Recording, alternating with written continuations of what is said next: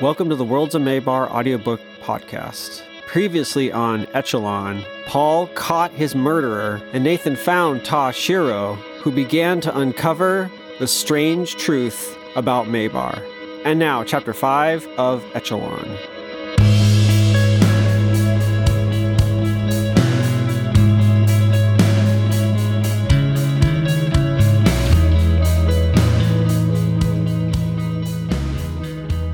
There is a lot you think you know about the world that is very, very wrong. But not everything is wrong, said the powerful dark skinned man, with horns coming out of his forehead. I will be your instructor, and I will bring clarity to all that. So push every worry far from your mind. Paul's head bobbed a nod. He stood on a dock out in a ritzy marina along the Lutenia coastline facing a comically long yacht of polished ebony that happened to have one of those heavy docking rings in the front, the kind all of the flying boats in Pan had, but this one had the look of a tarnished ring in the nose of a fighting bull. Aleph Dominique Ramirez, or according to Shackleton, former seated Ramirez, or training Commandant Ramirez, or hero of the Prometheus Pravied Revolt, Colonel Ramirez, was standing on the back of a little boat he had taken from the yacht to the dock where Paul stood. He had one hand on his hip, one on the boat tiller, one foot up on the gunwale. Ramirez struck a noble pose, very intentional looking, which only made him seem excessively strange.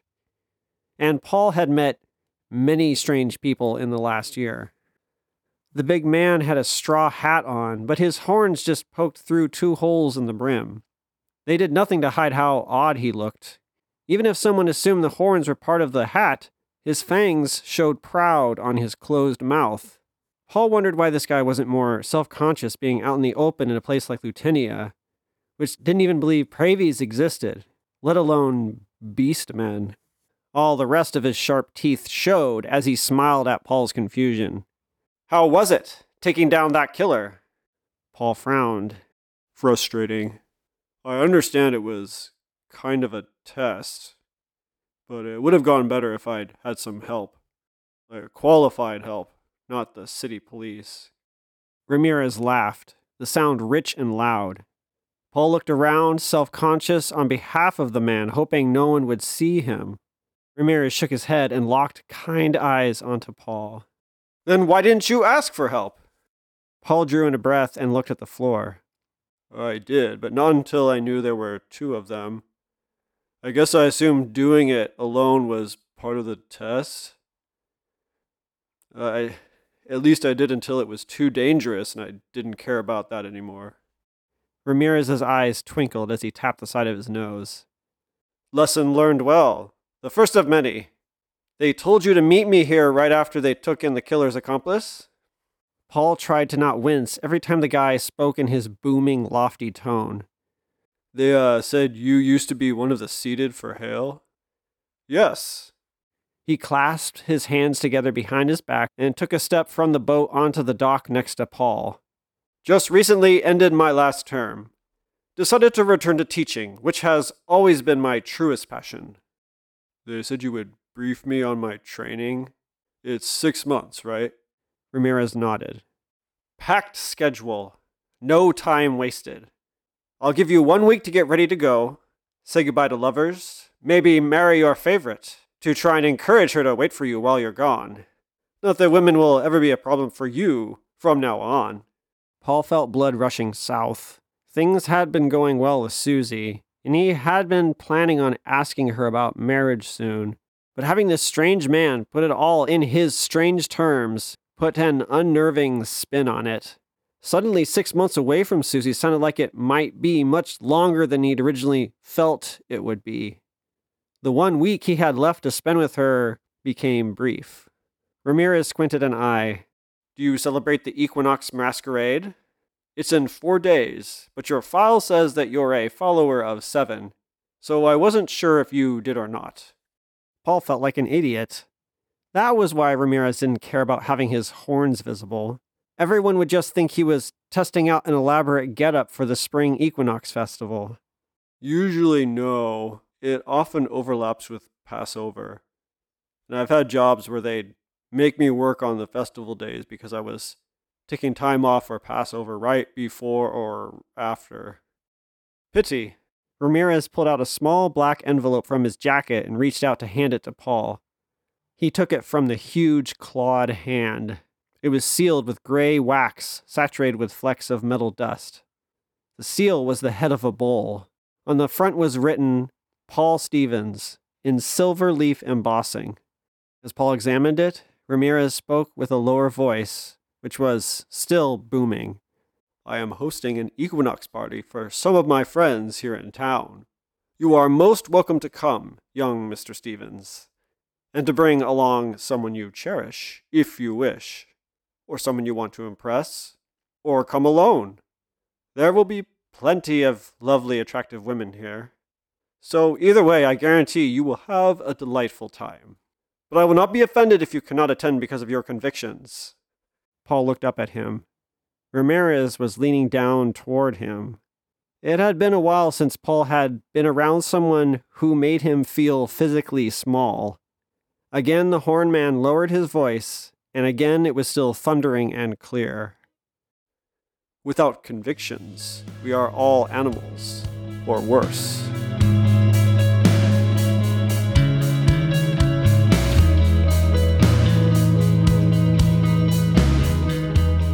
So, wait. Nathan's head hurt. He had his hand held out, pointing at the suit body hanging from the ceiling, which hung down from the great bridge of cables, wider than a freeway overpass, running between the peaks of the mighty structures of the Assassin and the World Can. Everyone is inside the mini Assassin in her chest? Shiro folded his robotic arms identical to the limp ones of the hanging body, and paced toward Bosco. His helmeted head looked down as if examining the floor. Bosco watched him carefully, giving a wide berth. Then Shiro shrugged. I don't know. But you just said, Nathan sighed. What's going on? Ursi says that Maybar isn't a computer simulation anymore, that it's an actual universe now you say that Maybar is inside this suit. Shiro's arms relaxed. He turned to Nathan and made a motion as if he was drawing in a large breath and letting it out slowly. I will just tell you what I saw. Only Ursi can tell you how it all happened. Son of a. Nathan paced off away from him, throwing his hands up in the air. Why is everyone putting me on this damned runaround? Ursi wakes me up, tells me nothing. I go to Karini. She says Ursi knows what's going on, so I ask Ursi. Ursi says that the universe is a universe now, not a video game, but that you know the truth about why. Then I come to you and you say that only Ursi knows the why. The hell is going on, Shiro? Shiro laughed and spoke in a calming, fatherly voice. It was annoying, almost condescending, but Nathan was too hungry for answers to bother being offended. You feel like someone's playing games with you, and I believe Ursi is. But maybe in a good way. She sees things very differently than us. Maybe my story will help you put together some better questions for her. I think if you ask the right questions, you'll learn what you need to know. Ha! Nathan ran his hands through his hair, pulling on it in frustration. Karini said the same thing. Has no one figured out the right question to ask her yet? Shiro went over to his workbench and opened a wooden case that was filled with small glass vials. He pulled one out, then put it in a weird cast iron device with a long lever on the side. He pulled a roll of very narrow paper from a drawer, attached it to a spindle on top of the device, and pulled the lever. Nathan had no idea how this thing worked, so he was a bit apprehensive as Shiro took the vial from the device, walked over, and held it to him. and now had a faint crimson fluid in it. Well, have already drank one unlabeled beverage from you today. What's another? Oh, Shiro said, holding up a hand and looking around. Yes, just one moment. He turned around, and while still gingerly holding the vial in one hand, grabbed a folding chair with the other. He tried unfolding it with one foot while balancing on the other. Nathan finally got over being amused by this and helped him unfold the chair, which was a lawn chair that folded out almost flat. There was something odd about setting up a lawn chair in the gigantic dark cavern. Where did you even get this? That is a long story, but this is the easiest way to show you what happened. It's a sequence draft. Kind of a special pocket world potion. Oh, Nathan took the vial, looking at it closely. I haven't used one of these yet. Well, take a seat and relax. It won't be weird. Shiro gestured at the chair. Nathan grumbled and sat down on it, holding the vial. Then he swallowed it and lay on the chair. So, how does it happen? Do I. Everything went black.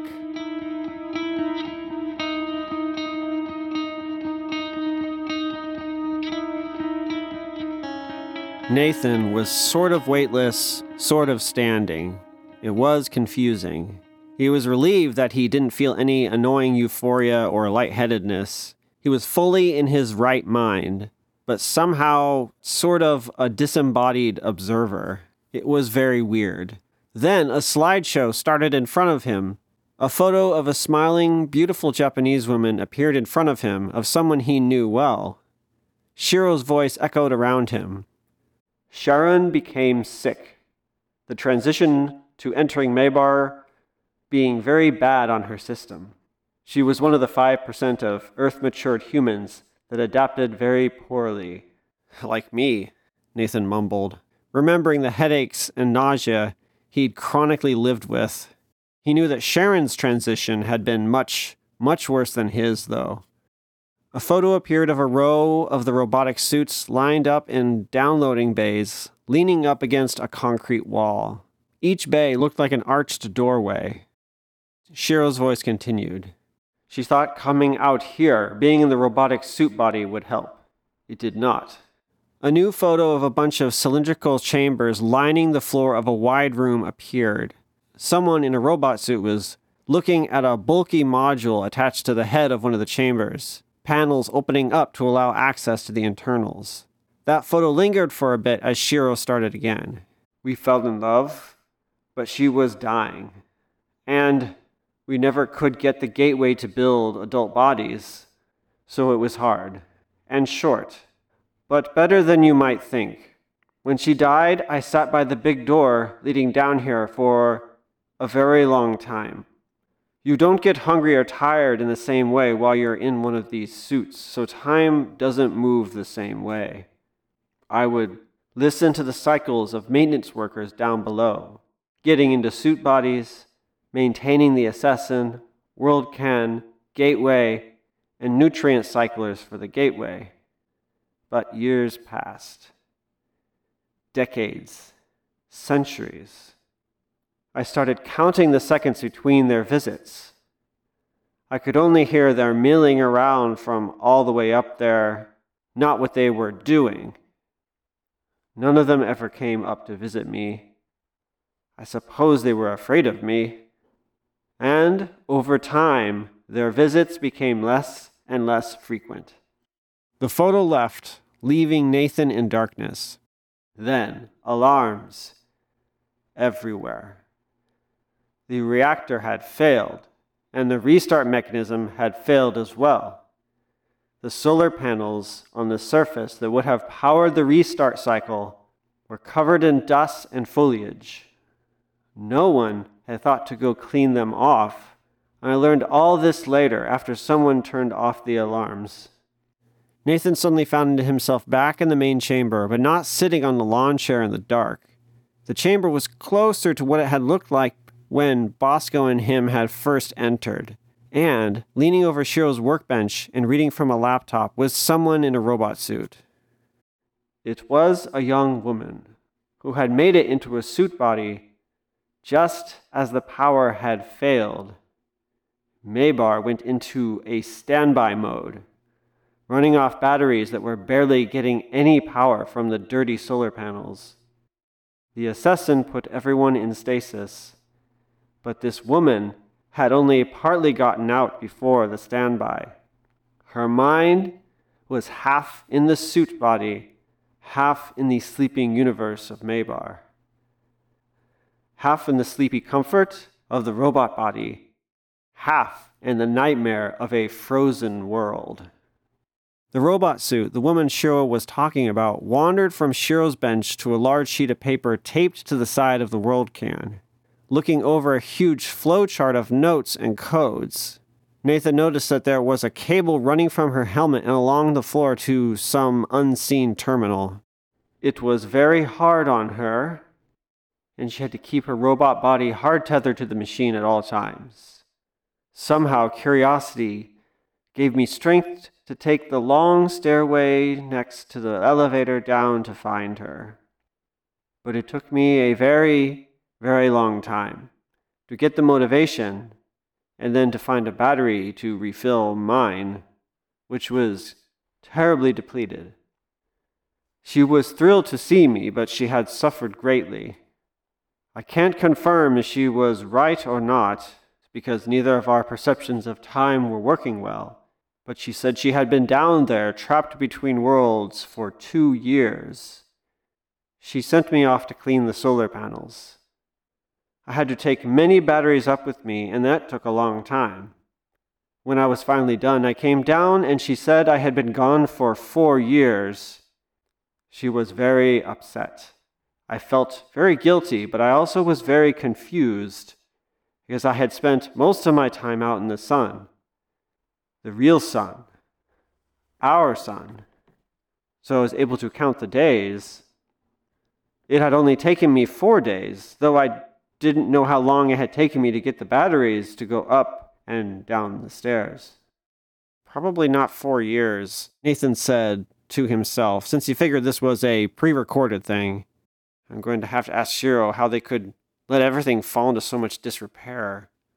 But then the recording seemed to anticipate the question and answered it.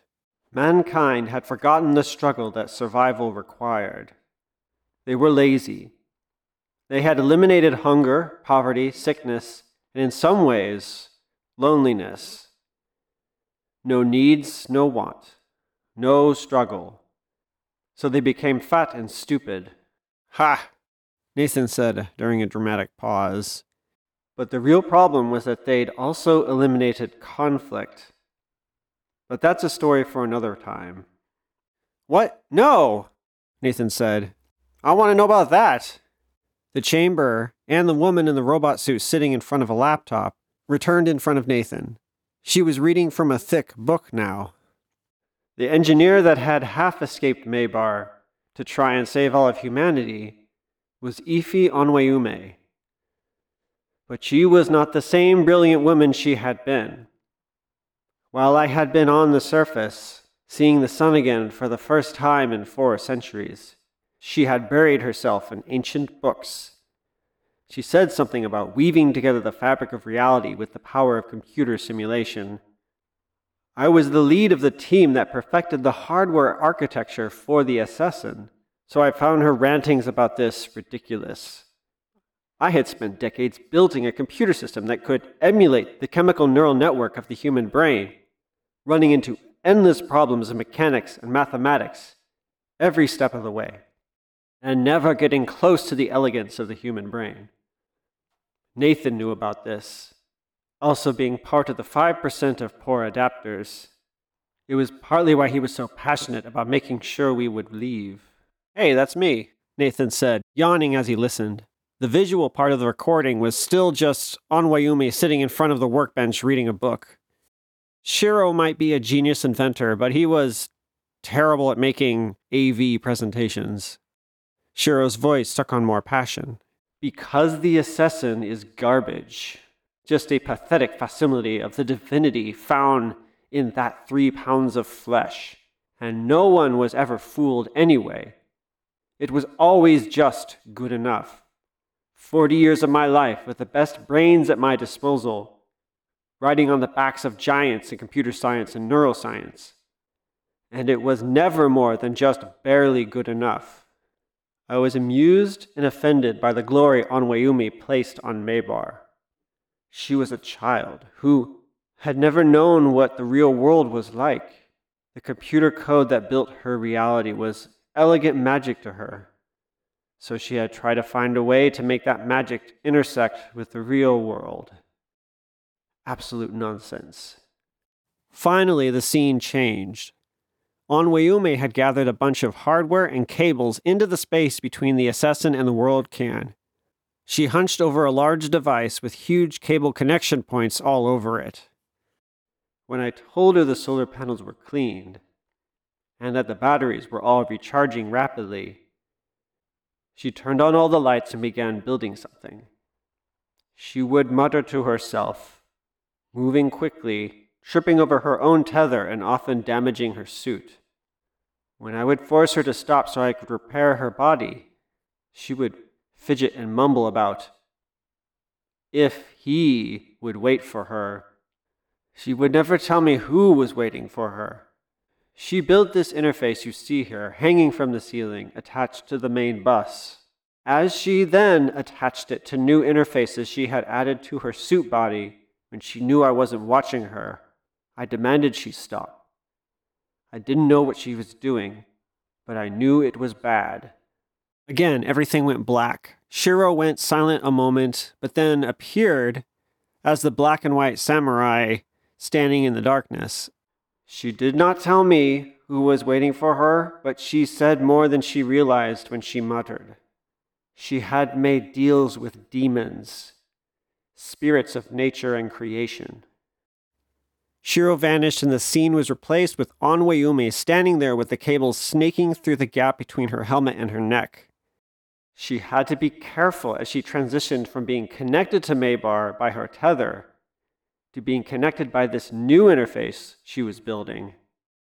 I tried to stop her from this, but she would threaten to rip both of them free of her and destroy herself. She'd laugh at me when I would back away. She would call me a coward. When she was done connecting to the new interface, she said, Shiro, I have made special dispensations for you. You will forever guard me, and he will heal your mind and keep the madness from ever touching you. I was confused because I had not heard of the terrible things that had happened to the other Ta, who had lived out their long lives within Maybar. Something about spending so many decades sitting in a sort of meditation in the suit body must have preserved my mind. I do not know. She activated her interface, and at first I was horrified. The assassin and the world can went dark and silent immediately. And Onweyume screamed out and collapsed into the place you see before you. And I froze and have not moved since. Nathan was now back in the chamber as if the recording was over, but Bosco and Shiro were gone. All that was here was Onweyume's suit hanging from the ceiling, just with no cobwebs. I thought I had let her kill everyone. I thought I would now be alone forever, trapped and frozen, to have only my shame as a companion. Shiro reappeared, looking down at Onweyume. But I was wrong. Moments later, I found that I was in two places well, now I'm technically in three places because Monitor is no longer a true monitor of Earth. I am frozen on Earth. I am here on this fake monitor. And I am in the hidden doorway back to Earth.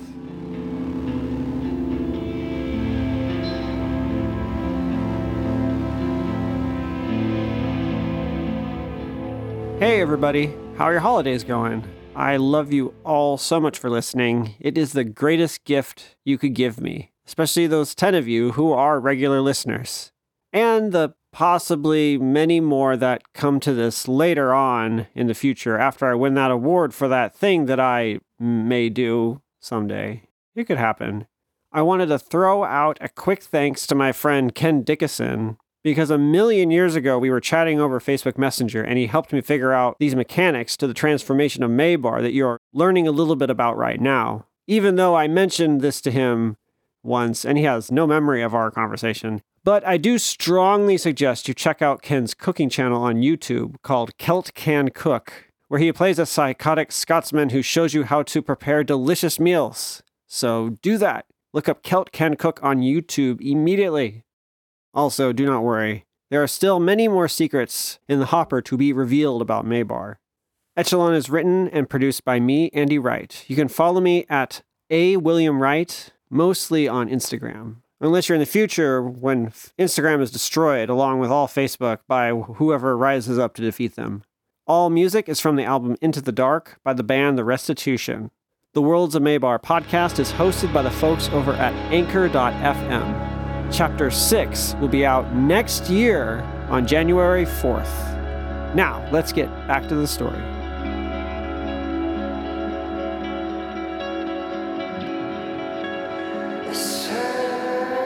Nathan woke up, staring up at the cable filled ceiling. The ceiling of the illusion of the chamber as it was when he and Bosco had first entered. His ears were again inundated in the multitude of hums coming from all directions and in dozens of tones. But he was still laying on the long chair.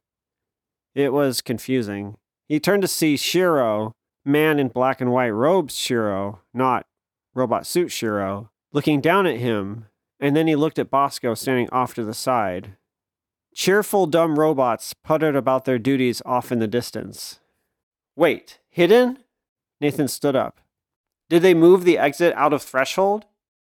You mean the doorway to Earth? Of course I mean the doorway to Earth. That's the last thing you mentioned in the recording. Shiro, his arms folded, puffed out his chest and looked down. Well, there's good news and bad news. First, I've realized more things since I first created that sequence draft. Technically, I can't leave this room, but Tanaka gave me some gadgets to help me bend the rules. I tried to find the doorway, but I couldn't. Ursi stopped me. Ursi? Nathan's eyes narrowed. I believe that she is still in league with the demons of creation that gave her the power to change Maybar. And I believe she hid the doorway. But that's only part of the bad news. Nathan considered this. He was not ready to believe in demons of creation right now. But there were other problems. What's the whole of the bad news then? Shiro's brows furrowed. The time problem. I'm still frozen on Earth. Onweyume is still suspended like you saw. I believe time is frozen relative to us. Nathan felt a stomach muscle cramp. Relative to us? I believe. Shiro now looked embarrassed. This, well, this is my theory. Sounds silly, but I believe it is true. We are, all of Maybar is, existing in the split second between two moments. The first, when Onweyume absorbed the worlds of Maybar, and every living thing within it, into her soul. The second moment, when Onweyume's mind and soul will be destroyed by this impossible thing. That is why Onweyume hides the door. Because if someone can go through it, she will die. Nathan smiled. So, Maybar is now on Onweyume's Jacob Ladder dream. That's what you're saying? I do not know that reference. Shiro turned away. And it's from a movie. Nathan stuffed his hands in his pockets and paced. I actually haven't seen it. I just know what it's about. Either way, I really hope you're wrong. Shiro's expression brightened. There is the good news, though. Oh? Shiro held up a finger. I believe that you will be able to enter Earth in the body you have right now, if you can find that doorway. Nathan's cynicism toward all of this fantastical theorizing left him wary of this new hope. How? Onweyume did something. Maybe she really did find a way to weave the laws of reality together with the laws of Maybar, part of her deal with the creative demons she bartered with. But there's a problem with the time difference. The end of the dream dilemma. Hmm, Bosco said, having been listening. The moment one person leaves Maybar, it will burn out its whole timeline of possible existence, and everyone else will be dead. More, they will live out their lifetimes and possible countless following generations of lifetimes for however long that all takes. Bosco grumbled. That's exactly what I just said. Which means, Nathan said, we just have to get everyone out at the exact same moment. Build a teleporting ship big enough to jump everyone out, like we jumped here in Jin's house. Frustration knotted up in Nathan's stomach. What's the next thing I should do? Ursi may stay away from me forever now that I know enough to ask the right questions. Or she may just lie, especially if she's in league with a band of creative demons, which makes it sound like there's musical theater in hell. Who else should I try and talk to? Tanaka? What's the next step in my quest to rescue humanity from Maybar? Uh, excuse me, sirs. It was Bosco. I do not mean to disrespect Toshiro, but he did say that much of what he stated are theories. It may not be likely that the good news is true and the bad news is false, but it is possible. Nathan smiled at Bosco's tactfulness. He felt that most of what Shiro was saying was completely bonkers, but some of it might be true. But whatever Nathan could parse out from this conversation, he didn't feel any more ready to form a true plan of action than he did before. the more I learn, the more confused I am. Boom! The sound came from the elevator where they'd come down. Bosco drew his pistol. Sir, we should leave now. Damn it. I always have too many questions and too little time. Nathan pulled the teleportation stone out of a pocket and was about to throw it. Wait, wait, wait! Shiro held out a hand to stop Nathan. That will not work here. What? Nathan's arms went limp. Why? This is a sacred place. Teleportation isn't allowed here. We can't even draw a door to threshold on the wall. Well, that sucks. Well, Shiro's voice became more cheery. I do have an idea that may solve both of your problems. The problems of getting out of here and of needing to talk to me more, I mean. Shiro went over to his workbench and opened drawers and dug through them. His expression became more and more frustrated as he went from drawer to drawer. Then he went through all of them all over again. Um, Nathan said just as Shiro took one drawer out whole and dumped all its contents on the floor. What are you looking for? Shiro shook his head. I thought I had a sheet of DC paper in here. It looks like I'm out. The damned assembly controls all of them now, blocking all access to the press. I have one. Nathan knelt down and untied his shoe. Shiro's eyes widened. You do? Oh, that's wonderful. Nathan took it out from under the shoe insole. Shiro snatched it and ran over to the rows of bookshelves. The shelves had a plethora of stacked and piled up papers and binders and books and old laptops and half finished gadgets with knobs and hoses spouting out of them. Shiro found a binder and made a low grunt in Japanese. He chuckled to himself as he pulled it out of the shelf and brought it over to slam down in a clear spot on his workbench. He opened it to a particular page and shoved over some glass beakers and random metal contraptions all of them clanking loudly against each other, but none falling off the side, to make a clear spot to spread out the DC paper flat. Let's see. I need an item for your robot to wear. Nathan's eyebrows shot up. You could use the pin. Nathan came over to remove the bright red and green pin from Bosco's chest holster, but Bosco held up a hand. Please, sir. It would give me no greater pleasure than to remove it myself. Bosco delicately removed the back cover of the pin and pulled it out of his holster, put the cover back on, and handed it over to Shiro. Shiro smiled and set it down on the binder, pretty side down. He took a little engraver tool from a cup holding a couple dozen different slender tools, turned it on to have a high pitched whine join the humming of the room, and carefully engraved a number into the brass of the back of the pin. Above them, there were more sounds of boomings and crackings and bangings. Nathan's knees bent as he looked up at the sounds echoing through the chamber. This is taking a while. Shiro shook his head but did not look up from his work. Illusions. They will not come down here. How do you know? Shiro laughed. I never gave up my seat, and I was still designated an oasis for myself. This is my realm. the holiest of hallowed ground, all that. I am the terror and a nightmare of the past that guards it.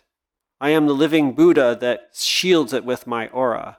The Masayoshigamis will not risk coming down here without my explicit permission. Nathan nodded. So they're trying to scare us out? Or to surrender? Shiro's back straightened and he set the pin to the side. He opened a drawer and pulled out a maroon Aleph pen and took the cap off. He went to work carefully writing instructions on the creased and crumpled piece of DC paper from Nathan's shoe. He took his time, as if writing the paragraphs out was a holy task. He was about to sign it, but stopped. He turned to Nathan. You should sign it. It may work better that way. In what way? I don't even know what you're doing. Shiro shrugged. Uh, cleaner variable declarations. Nathan sighed and stepped over to sign his name. Never mind. You all know the way to get me to shut up and just comply was to throw programming jargon at me. He and Shiro were technically the two most powerful people in Maybar, so it probably didn't matter which of them signed it. Still, he had to trust and defer to Shiro on something like this. Shiro held up the DC paper and blew on the ink, as if that was necessary, as if he was even capable of blowing a breath. He then put it on the back of the binder, where there were two other sheets that looked very similar, and stuffed the binder back into the bookshelf. He picked up the pin and handed it to Bosco, who sighed as he put it back on his holster. Bosco then looked at Nathan, who looked back at him. Well, Nathan said, do you feel any different? You two should be getting along. Shiro smiled and handed Nathan his Aleph pen. Oh, also take this. You can use it once you steal one of their ships so you can teleport out of here. Since you seem to be missing your pen, Nathan,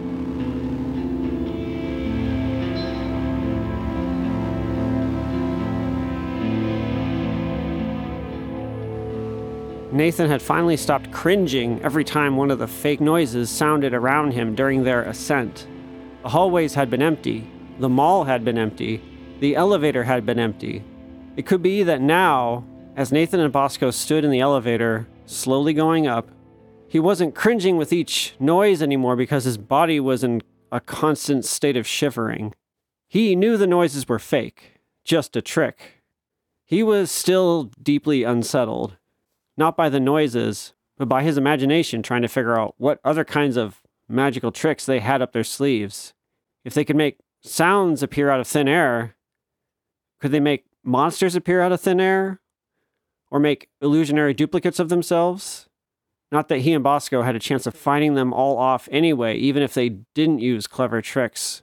Their only chance was to get outside of Shiro's holy magic anti teleportation field so that he could use his teleportation stone to get out of here. The pleasant bell of the elevator, indicating they'd reached the top, cut through the intermittent thunder from above. Nathan and Bosco walked out and headed through the upper maze toward the surface. Bosco spoke, his voice flat. Does his pen do something special? Nathan held up Shiro's worn and dirty Aleph key. Bosco gestured at it. There's an extra button on it. Nathan looked more closely. Huh, it does. I have a feeling it does something useful. Otherwise, he would not have told us to try and steal a ship. He knows we are incapable of such an action. Maybe, or he's just old and nuts. Bosco didn't respond to that. Soon they were back in the chamber with the statues of the Ta, with the winding staircase going to the surface. Shiro's statue looked extra odd and inaccurate now. That smiling, smart face didn't really exist anymore. Nathan felt sick as they went up the stairs. He heard the whistle of wind and the thumping of blood in his ears. His fingers tingled and went warm, and his entire body turned more rubbery with every step up the spiral. He'd slept for 800 years, and this was the second time he'd made a stupid mistake. The first was getting caught by Aleph Dan. Now he was trapped in a temple of worship directed at him and his associates. He stopped on the stairway. Bosco continued just two more steps, then turned around. Nathan pointed upward. Here, I'll go up and put my hands up. Then you jump out and attack, I guess. Maybe you'll be able to take a few of them out before they figure out what's happening. Bosco nodded and drew both his machete and his huge chest gun. Good idea, sir. They continued up, then stopped just before the sky came into view around the curve of the stairway. Bosco was about to mash his thumb down on the button of his machete, but stopped. His posture changed. His back and neck straightened out, and he looked down at his arms and legs as if surprised by them. Nice. His voice was wrong. This one is way better than the one Tanaka sent me. Nathan's eyes narrowed. Uh, Bosco, what's going on? Bosco tossed his gun to Nathan, who almost dropped the huge thing. Then Bosco reached out a hand toward Nathan. Can I have my pen back, please? Nathan looked down at his hands, then up at Bosco's face. Shiro? Shiro tapped the pin of the red flower on the strap. This is how I can leave. Don't worry, Bosco's fine. I'll take care of his body. This will let me pop in from time to time to help you guys out. But can I have my pen? Nathan hesitated a second, then dug into a pocket and handed the pen back. What are you going to do? Shiro started up the stairs. You may want to stay down here. They carefully moved up the last bit of the stairway, seeing the feet of those waiting for them. Nathan could see four people, plus behind them an angular, bulky ship, its nose pointed right at the opening in the stairway. There was no noise but the whistle of hot wind. Shiro walked up the rest of the way, standing tall and arrogant, looking down his nose at those surrounding him. Where is Ta Sanchez? called out one of them. Shiro had Bosco's machete in one hand and his pen in the other. None of your concern. You insult him by sending deputies to take him in. There are only two of the Ta that you have not subdued, and he is one of them. I thought Shiro pressed the button on the machete, making it flash into its wireframe form. One of the gammies chuckled. Well, this is new. What the hell kind of bodyguard robot has a rivet blade? Break it, called out the leader. Nathan, despite his fear, edged forward up the stairway so he could see what was happening better. He kept most of himself hidden behind the center pillar of the spiral staircase and hoped the darkness would hide the rest of him, but he really wanted to know what was going on. One of the gammies lifted her hand, palm up, and a chunk of stone from the walkway broke off, flew into the air, and split into three pieces. The pieces spun in the air, then the spinning had a bit of a pattern to it. Then they flew at Shiro, crumbling further into a sort of cloud of gravel. Shiro did not seem bothered at all. Halfway before getting to him, the gravel formed into two wings in the body of a hawk.